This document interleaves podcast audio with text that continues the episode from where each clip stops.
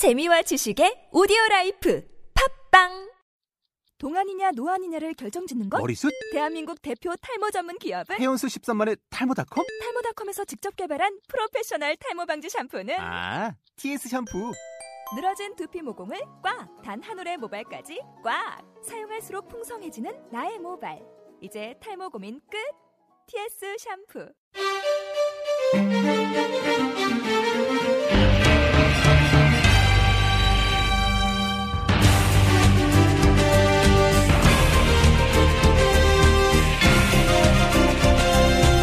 데일리 풋볼리스트 루이스 판할 감독이 이끄는 맨체스터 유나이티드가 2014-2015 잉글리시 FA컵 8강에 진출했습니다. UEFA 챔피언스 리그 16강 1차전이 다가왔습니다.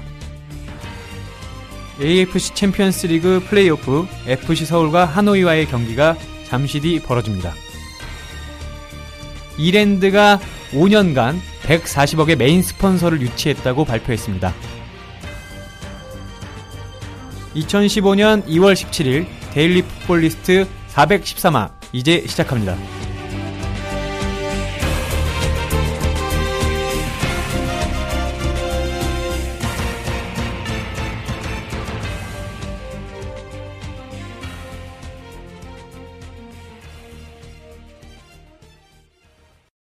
네, 안녕하세요. 유청 기자입니다. 제가 오늘 갑자기 이렇게 사회를 맡게 됐는데, 예, 옆에 정다호 기자가 안타까운지 눈을 비비고 있네요. 안녕하세요. 네, 안녕하세요. 정도입니다. 네, 뭐 정다호 기자 목소리가 안 좋은데 제가 오기 전에 무슨 일 있었나요? 아니요, 아니요. 별일 없었습니다. 어, 제가 네. 몹시 피곤한 관계로. 네, 정다호 기자가 지금 몹시 피곤한지 몰라도 제가 본것 중에 눈이 가장 빨간데, 네. 아, 오늘 빨리 방송을 진행하고 고향으로 날아가야 될 것 같습니다. 정다호 기자 어디 가시나요? 아, 저는 고향이 서울이기 때문에요. 네. 이제 천안으로 이제는 할머니 만나러 갑니다. 음, 그렇군요. 저도 이렇게 생기지 않았지만 서울 남자기 때문에 빨리 방송을 하고 집으로 돌아가도록 하겠습니다. 먼저 뭐 지난 간밤에 한국 시간으로는 새벽이었죠. 잉글리시 FA컵 경기가 열렸는데 결과가 어떻게 됐나요? 네, 일단 많은 분들이 가장 이 궁금해하실, 궁금해하시는 이미 다- 이미 다 알고 계시니까 음. 일단 맨체스터 유나이티드가 이 프레스턴 노스엔드와의 경기에 3대1 역전승을 거뒀습니다. 음, 프레스턴 노스엔드는 몇 부 팀인가요? 이 3부 리그 팀이죠. 근데 먼저 골을 내줬네요. 네, 먼저 골을 내줬고 심지어 굉장히 경기를 못했습니다. 음, 끌려다니다가 거의 한 60분 동안 굉장히 어려움을 겪었고 특히 이 라다멜 팔카오 선수가 있었나 싶었을 정도로 굉장히 부진한 가운데 교체가 됐고요. 팔카우 선수가 나간 후에 이제 맨유가 좀 경기력이 좋아지면서 또 승리를 했습니다. 이게 기록지만 보면 뭐 안데르 에레라 선수, 뭐 마루안 펠라인이 웨인 루니 선수가 연속골을 터트리면서 네. 조금은 시원하게 이긴 것 같은데 경기력이 좋지 않았나요? 그 아무래도 올 시즌 맨유의 모습이 내내 그런 것 같아요. 뭐 사실 선수들 구성은 굉장히 좋고 영입도 많이 했는데 거의 매 경기 속 시원하게 이기는 경기가 별로 없잖아요. 그래서 이날 경기도 역시 그랬고 무려 이 3부 리그 팀을 상대로 고전 끝에 이 역전승을 거둔 걸 보면 맨체스터 유나이티드가 올 시즌 참 희한하다. 좀 이렇게 볼 수 있겠습니다. 근데 영국 3부 리그만 리그 1이죠? 그렇죠. 리그 1 선수가 한국 대표팀을 괴롭힌 적도 있지 않습니까? 아, 그렇죠. 리그 원 선수가 한국 대표팀을 괴롭히고 이 아시아에서 가장 뛰어난 선수 자리에 올라가기도 했으니까요. 그 친구 이름이 뭐였죠? 제가 현장에서 봤는데 이름이 잘 기억이 안 나네요. 루옹고죠, 루옹고. 어, 예, 마시모 루옹고 선수. 네, 네. 아, 그 선수 아직 뛰고 있죠? 아직 3부에서 뛰고 있고요. 이제 올 시즌이 끝나는 대로 이제 좀 더 높은 리그로 갈 예정입니다. 뭐 저도 맨체스터 유나이티드 경기 볼 때마다 사실은 퍼거슨 감독 있을 때도 그랬지만 맨유가 아주 축구를 잘한다. 뭐 스콜스의 표현을 빌리자면 롤스로이스가 굴러가는 것 같다. 뭐 이런 느낌을 주는 팀은 아니잖아요. 그래도 어떻게든 이기고 뭐 루니 같은 선수가 경기를 풀어주고 그랬는데 올 시즌은 그게 좀 더 심해졌나 봐요. 네, 아무래도 그뭐 맨유 경기 쭉 지켜보신 분들은 아시겠지만 이 약팀을 만나든 강팀을 만나든 경기력이 큰 차이가 없습니다. 계속 답답한 약- 칭찬인가요? 어, 칭찬일 수도 있겠네요.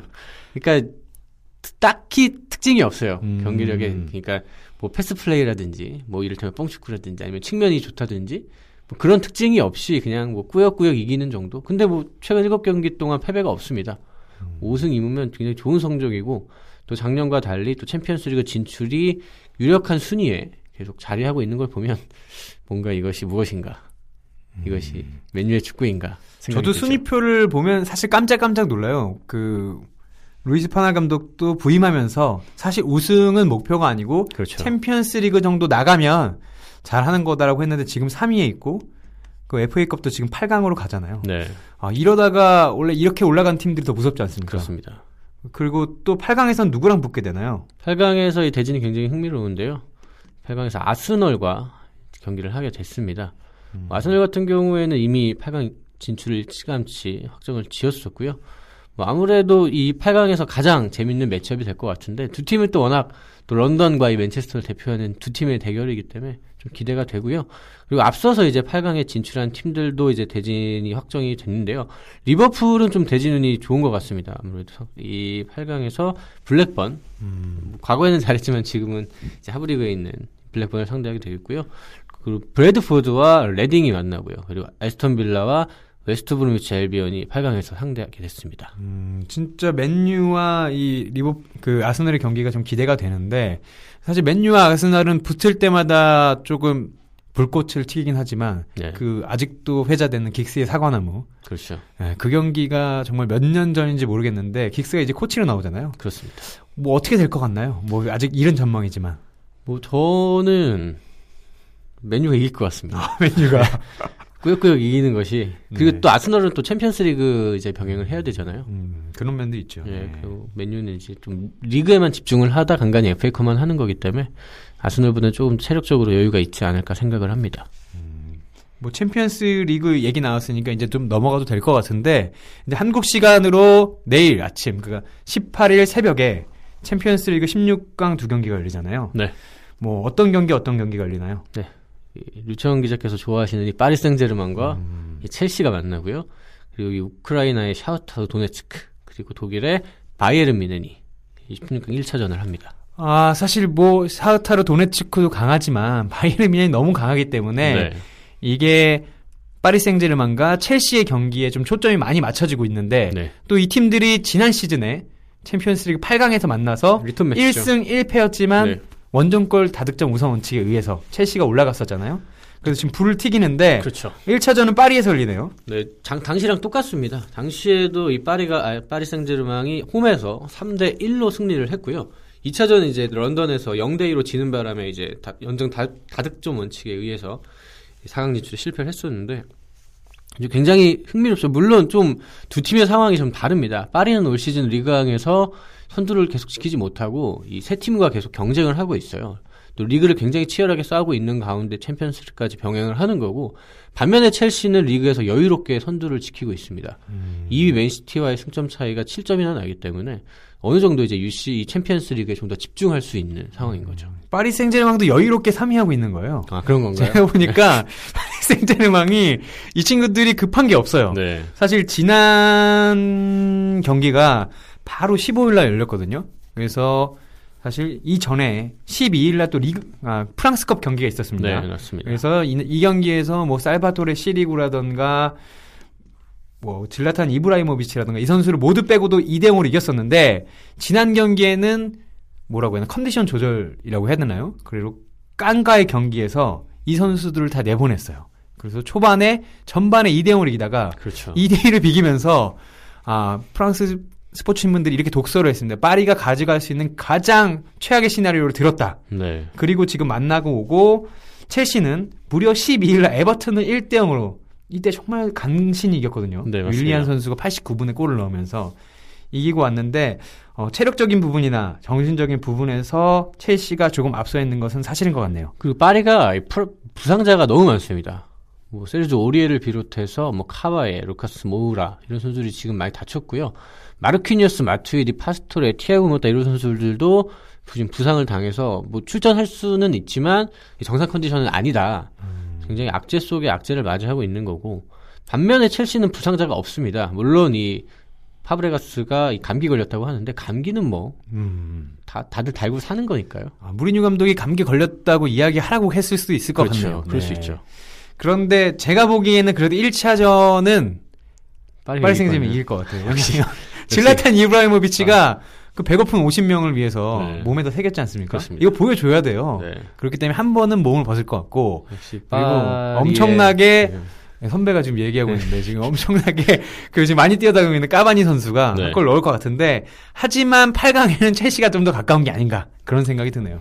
그, 좀 이번 라운드에서 주목해야 될 것은 이 징계로 리그 경기에 출전하지 못하던 이 디에고 코스타 선수가 출전을 한다는 점인데요. 코스타 선수가 아무래도 올 시즌에 굉장히 좋은 모습 보여주고 있고 또 파리 원정에서도 워낙 그 리그를 가르지 않고 활약하는 선수이기 때문에 파리에서도 또 좋은 모습 보여주지 않을까. 또 이 질라탄 이브라히모비치와 약간 경쟁 구도가 나오잖아요. 이 최전방 공격수. 또 그런 점에서 또 코스타가 또 어떤 모습을 보여줄지 좀 관심이 가는 부분입니다. 질라탄이 기분 나빠하지 않을까요? 나이도 어린 게 지금 어디서 근데 올 시즌만 놓고 보면 코스타도 뭐 만만치는 않으니까 음. 또 굉장히 재밌는 구도가 사실. 이브라히모비치가 올 시즌에는 좀 그렇죠. 그렇 이렇게 할 활약을 네. 보이지 못했어요. 그 부상에서 회복하자마자 시즌 초반을 좀 날렸었고 또 다시 한번 부상을 당했고 게다가 까바니와의 그 불화설 그리고 기자들하고 매번 싸우더라고요. 네. 예, 영상이 매번 올라오는데 하도 빨리 얘기해서 제가 알아듣지 못할 정도로 기자들과 설전을 주고받으면서 뭐 기자들하고도 싸우고 로랑 블랑 감독이랑도 싸우고 다 이러다 싸우잖아요, 보니까 예, 이거. 다 네. 싸워요. 책도 뭐 다 싸우자는 책이잖아요. 그렇죠. 내용도. 그래놓고서 팀 동료들에게는 저번에 그 한정판 오락기를 돌렸잖아요. 아, 이런 걸 보면서.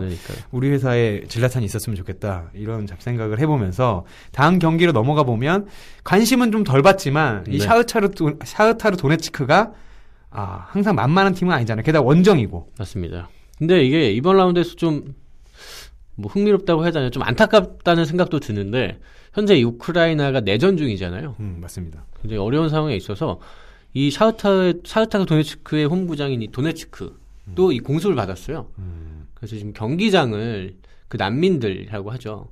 난민들의 보호소로 좀 사용을 하고 있습니다. 음, 그래서 지금 이 경기가 뭐 많은 분들 아시겠지만 이 홈구장인 뭐이 홈구장에서 벌어지는 게 아니라 그냥 다른 데 가서 벌어져요. 네, 엘비브 아레나라고. 그렇죠. 네. 굉장히 한 1000km 정도 가야 된다고 하는데 굉장히 먼 곳까지 또 가야 되기 때문에 샤흐타르도네스크한테도 원정 경기나 다름이 없습니다. 그냥 우크라이나에서 한다는 것밖에 의미가 없어요. 게다가 좀 요즘에 안 좋잖아요. 그렇죠. 디나모 키예프에게 1위 자리도 지금 내주고 있는 물론 시즌 초반이지만 네. 뭐 내주고 있고 하지만 바이에른 미네는 지난 경기에서 함부르크를 8대 0으로 이기고 이러면 되나요?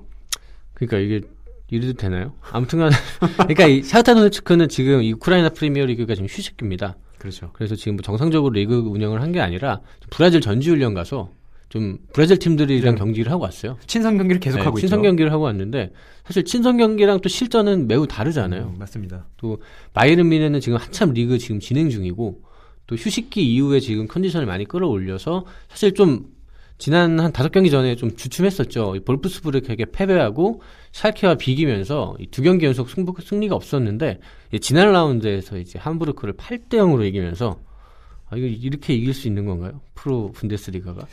아, 예전에 카를로 안첼로티 감독이 그 첼시 감독을 할때 네, 5대 0 경기가 나오는 걸 보고 이탈리아에서 이러면 정말 큰일 날 거다. 그렇죠. 했는데 8대 0 경기가 나오네요. 그러니까 넣을 수 골을 넣을 수 있는 선수들은 다 넣었습니다. 뭐 토마스 뮐러, 마리오 마- 뭐 로번, 그다음에 레반도프스키, 리베라, 아 리베리.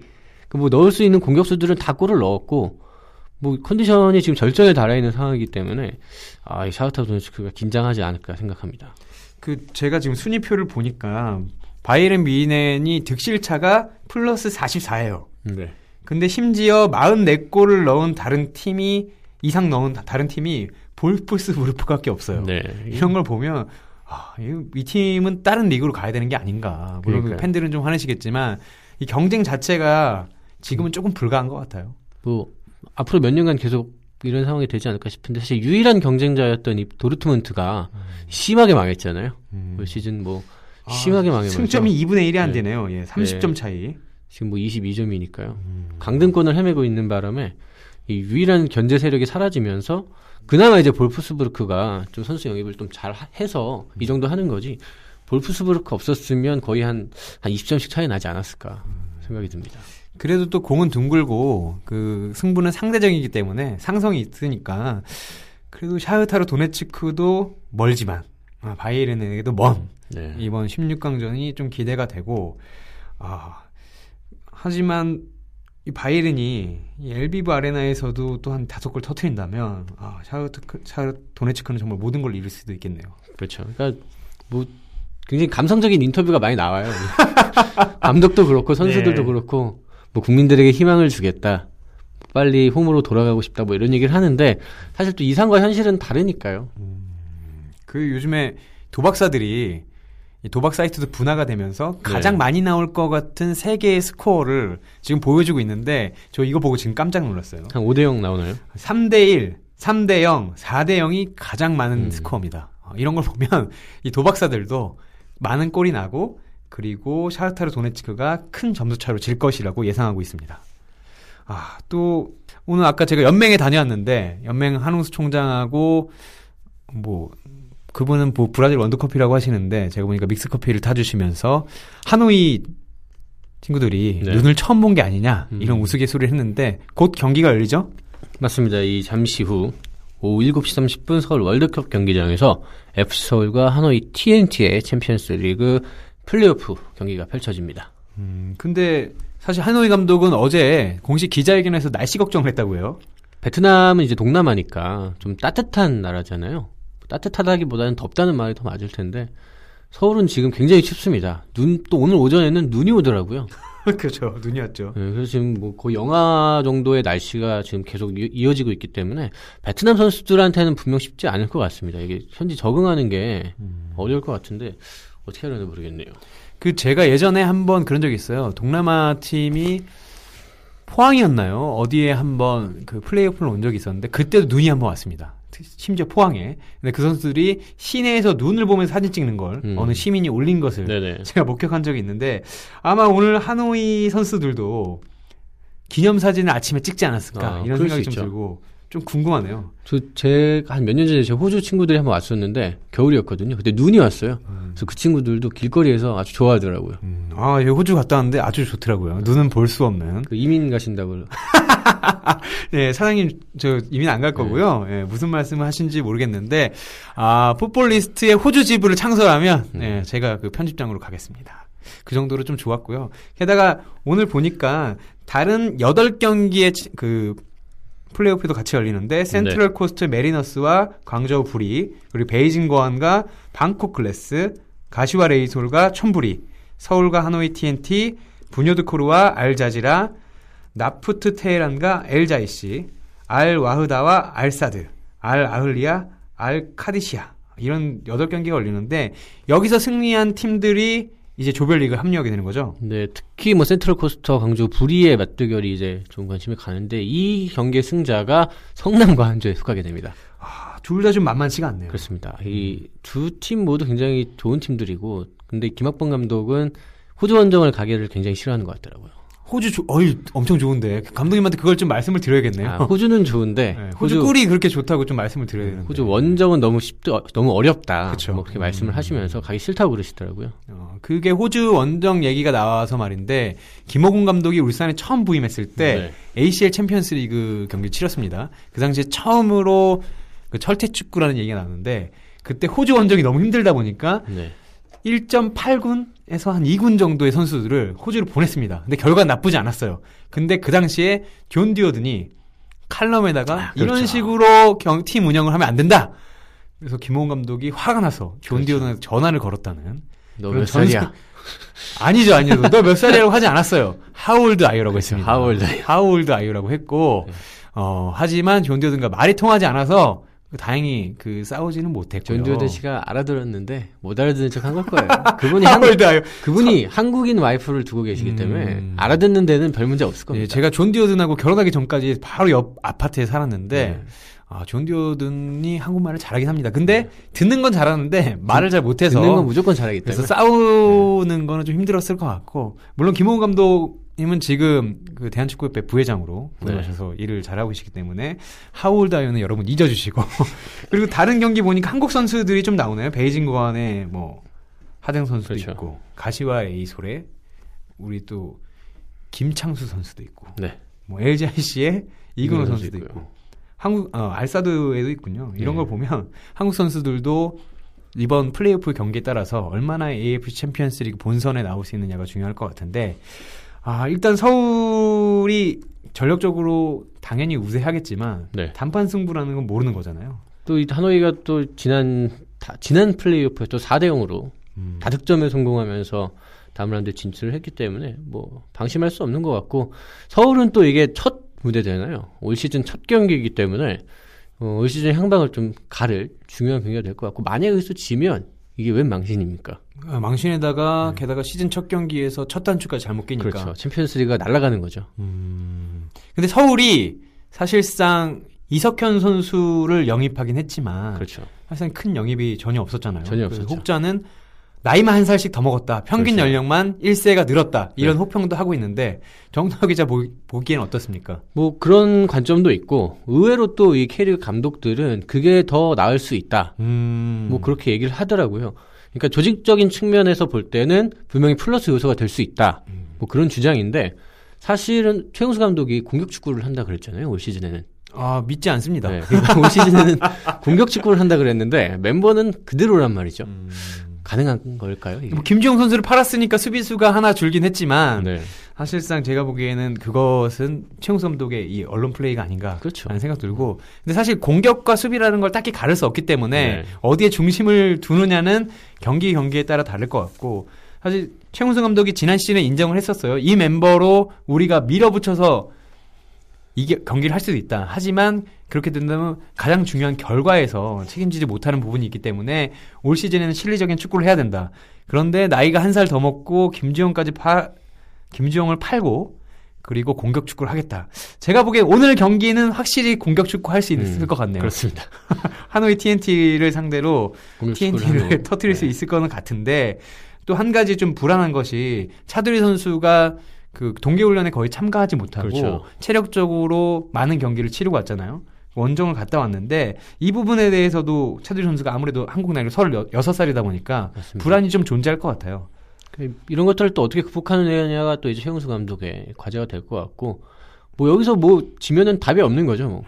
서울은 뭐 리그만 열심히 하면 되는 거니까. 네. 저는 한 사람의 이제 기자일 떠나서 한 사람 팬으로서 한국 팀들이 네 팀 다 챔피언스리그 일단은 본선에 나가서 네. 그런 경쟁하는 모습을 보여줬으면 좋겠고 그런 의미에서 서울이 좀 단추를 아주 잘 끼었으면 좋겠습니다. 그 서울이 조편성이 굉장히 좋습니다. 광저우 웨스턴 시드니 그리고 이 가시마 인틀러스 굉장히 어려운 조에 속했잖아요.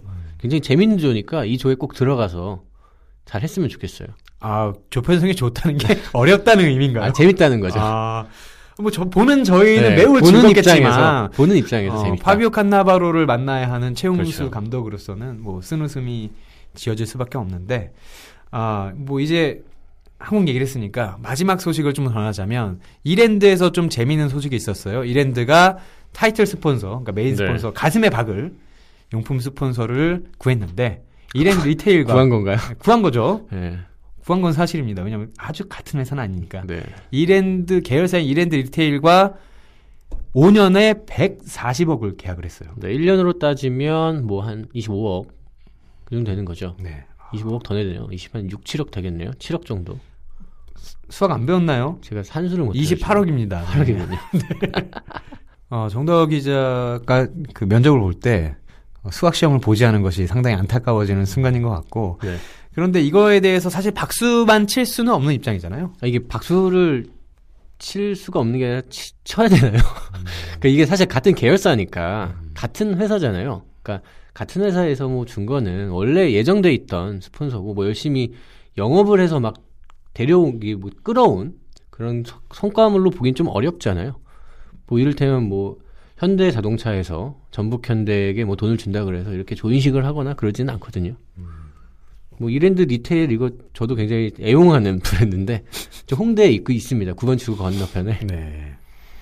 뭐 제가 보기에는 그래도 어쨌든 간에 이걸 공개를 했고 그리고 이게 고액이라는 것을 봤을 때 K리그 최고 수준 챌린지 팀이 K리그 최고 수준을 수준의 그 계약을 따냈다는 것은 분명히 기쁜 일이긴 한데 뭐 정다호 기자가 말한 대로 이게 아주 관계가 없는 기업이 아니기 때문에 이것을 조금 중립적으로 좀 바라봐야 될 것 같고 하지만 지금 K리그 현실이 사실 녹록하지 않아요. 아직 K리그 타이틀 스폰서도 정해지지 않았고 그리고 지금 웬만한 구단들은 용품 대란에 사실 시달리고 있습니다. K리그 구단들이 여전히 좀 고압적인 자세고 그리고 이런 마케팅 비용이나 그 용품사들의 지원에 대해서 별다른 인정을 하지 않고 있기 때문에 용품사들이 지금 좀 불만이 많은 상태예요. 그래서 지금 몇몇 구단은 이미 유니폼을 교체했고 또 다른 구단들도 정하긴 했지만 사실 진통이 많았는데 K리그가 이 사이에 있습니다. 이 이랜드의 28억과 그리고 용품 대란 사이에 있기 때문에 뭐 길은 연맹하고 구단 그리고 뭐 언론 뭐 팬들이 다 중요하겠지만 구단들이 가장 뼈 아프게 좀 자성을 해야 될 것 같아요. 그렇습니다. 뭐 연맹도 그렇고, 그러니까 제가 일본 전지훈련 가서 많이 느낀 건데, 그러니까 우리가 되게 많이 부족하더라고요. 그냥 우라워레즈 같은 팀들을 보면서 정말 그 연습 경기인데도 정말 준비를 철저하게 해오고 정말 잘 하더라고요. 거기는 이미 J리그는 공인구를 벌써 받았습니다. 뭐 저희랑 같은 공인구를 쓰는데 아직 K리그 팀들은 공인구를 못 받았어요. 그러니까 지금 개막이 뭐 한 2주 남은 3주 정도밖에 남지 않았는데 아직도 그냥 낡은 공을 쓰고 있습니다. 최대한 빨리 공에 적응을 하고 그래야 되는데 뭐 그런 것도 있고 굉장히 저희가 좀 디테일적인 면에서 많이 부족하다는 걸 느끼는데 그래서 뭐 K리그가 저희도 물론 K리그를 사랑하지만 뭐 저희가 또 마냥 좋은 얘기만 할 수 있는 것은 아니니까요. 저희 회사에서 그런 얘기를 많이 하는데 K리그가 뭐 냉정하게 얘기하면 디즈니 월드는 아니에요. 디즈니 월드는 아니고 사실 어두운 부분도 많고 가끔 뭐 몇몇 거리에서는 비열한 거리 이런 영화가 찍히기도 하는데 중요한 거는 이게 좀 변해야 되는 것을 모두가 좀 절감을 해야 될 것 같습니다. 이게 변화가 필요하고 구단이나 뭐 연맹이나 자구책이 필요한데 아직도 축구만 잘하면 된다. 그렇죠. 이런 생각으로 가진 구단들이 많아서 저는 그게 가장 안타깝더라고요. 그 제가 지난주에 목포 다녀와서 굉장히 놀랐 놀란 게 하나 있는데 목포에서 그 안 안산 시장을 만났습니다. 구단주죠. 음, 재종길 네, 시장. 재종길 시장께서 그런 얘기를 하더라고요. 성적은 뭐 적당히 하면 된다. 근데 돈도 벌고 또 이 팬들이 많아야 된다. 뭐 그런 얘기를 하시더라고요. 그래서 이분이 축구를 자기가 잘 모른다고 하는데 실 사실은 읽고 나오신 거 아닌가요? 퍼거슨 감독 자서전? 사실은 그분이 이 무릎 십자인데도 다치고 축구를 하다가 음. 축구 광이시고 그런데 그래서 그분이 뭐 직접 J리그 건너가서 5월 달에 건너가서 이 벤치마킹을 하신다고 하더라고요. 근데 그런 걸 볼 때 이제 확실히 이제 좀 그러니까 위에 계신 분들도 그런 걸 인지를 해야지 우리가 뭐 우승해야 된다. 1등하고 어디 챔피언스를 나가야 된다. 이게 아니라 우리가 스스로 살아야 된다. 자생해야 된다. 그거에 대한 중요성을 느끼는 게 가장 중요한 것 같아요. 네, 뭐 투자라는 게 여러 가지가 있겠지만 선수만 사온다고 사실 투자는 아니거든요. K리그에서 그런 투자는 사실상 우리가 생각하는 것 이상으로 많이 이루어져 왔고 물론 지금 아쉬운 부분이 없지 않아 있습니다. 좋은 선수들이 다 나가고 있으니까. 그런데 지금 중요한 것은 그러니까 뭐 경제로 치면 사회 간접 자본이라고 해야 되나요? 그러니까 선 뭐 구단의 팬들을 유치하기 위한 시설이나 아니면 선수들의 의료보험이나 선수들의 의료 지원이나 이런 부분에서 좀 K리그가 외연이 커져야지 경기력 경기력만 하다가는 선수들이 모두 나가게 되고 그리고 모든 팀이 우승이 목표고 그리고 하위 팀들은 모든 팀들이 6강 플레이오프 6강 6강이 아니죠. 잔류죠. 잔류가 네. 목표라면 이것은 재미없게 되는 거니까 이 목표가 좀 다양해져야 될 것 같아요. 그래서 그러니까- 지금은 정덕 기자 말한 대로 안산 재종기 시장이 그 정도로 말할 정도면 다른 구단들에도 자각은 있는데 그렇죠. 아직 나오는 상태는 아닌 것 같습니다. 그 어떻게든 좀 그러니까 점점 나아지는 캐리가 됐으면 좋겠는데 올 시즌에 좀 나아지는 모습을 볼 수 있으련지 뭐, 뭐 음. 희망적인가요? 어떤가요? 뭐 일단 FC 서울이 하노이를 눈 구경 시켜주러 일단 잘 보내야 될 것 같고 저희들도 이제 좋은 기사를 좀 쓰면서 아 그런 것을 좀 도와야 될 것 같습니다. 하여튼 뭐 추석이 아니죠. 설 전에 마지막으로 한 데일리 풋볼리스트는 여기까지고요. 그 여러분도 새해 복 많이 받으시고 저희는 잘 쉬고 다시 데일리 풋볼리스트로 인사드리겠습니다. 네 이제 저희는 23일 날 돌아오죠. 네 다음 주 월요일입니다. 네 감사합니다. 지금까지 연출의 유보영 진행의 류청 저는 정다우였습니다. 감사합니다.